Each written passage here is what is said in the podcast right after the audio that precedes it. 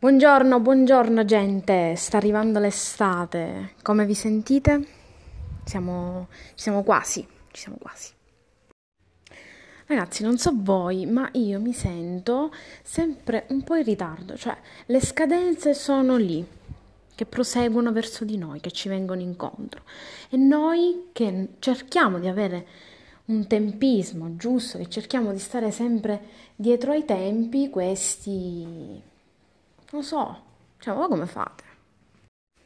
Potremmo stare giorni a parlare di tempo, di tempismo, di spazio-tempo, ma alla fine... Alla fine, aspettate, ve lo faccio spiegare da, da un fisico.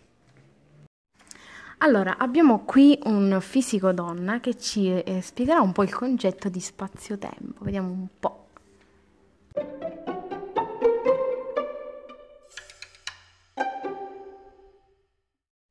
Ma in realtà lo spazio-tempo non è un concetto che bisogna associare alla relatività, perché anche nella meccanica newtoniana possiamo andare a definire lo spazio-tempo, quanto noi abbiamo eh, un moto, possiamo andare a descrivere le equazioni del moto e trovare la soluzione che sarebbero le nostre coordinate lagrangiane in funzione del tempo.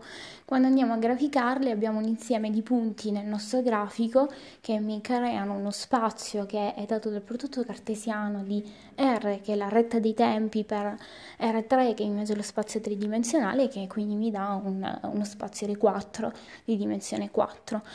Allora, questi punti, eh, questo insieme di punti costituiscono degli eventi.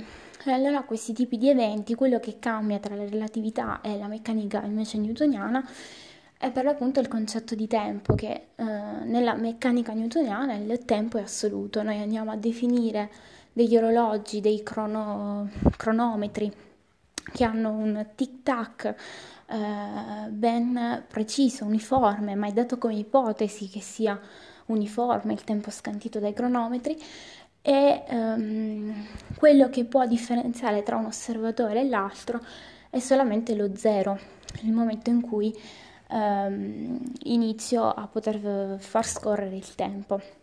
Ma il delta t rimane sempre costante. Allora a questo punto io posso avere degli eventi che avvengono nello stesso tempo, perché io vado ad associare ad ogni evento un valore di tempo e, e posso vedere lo spazio-tempo come un fogliettamento eh, di una serie di eh, piani che sono praticamente tridimensionali ehm, a cui vado ad associare questa retta unidimensionale del tempo.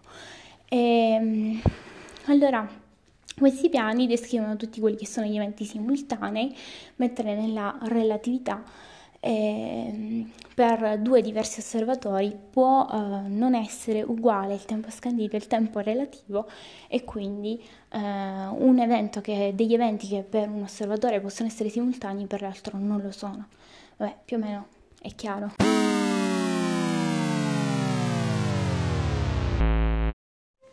Beh, sì, certo, chiarissimo, assolutamente. Abbiamo capito tutti il concetto di eh, tempo relativo e quindi possiamo benissimo adesso andarcene al mare.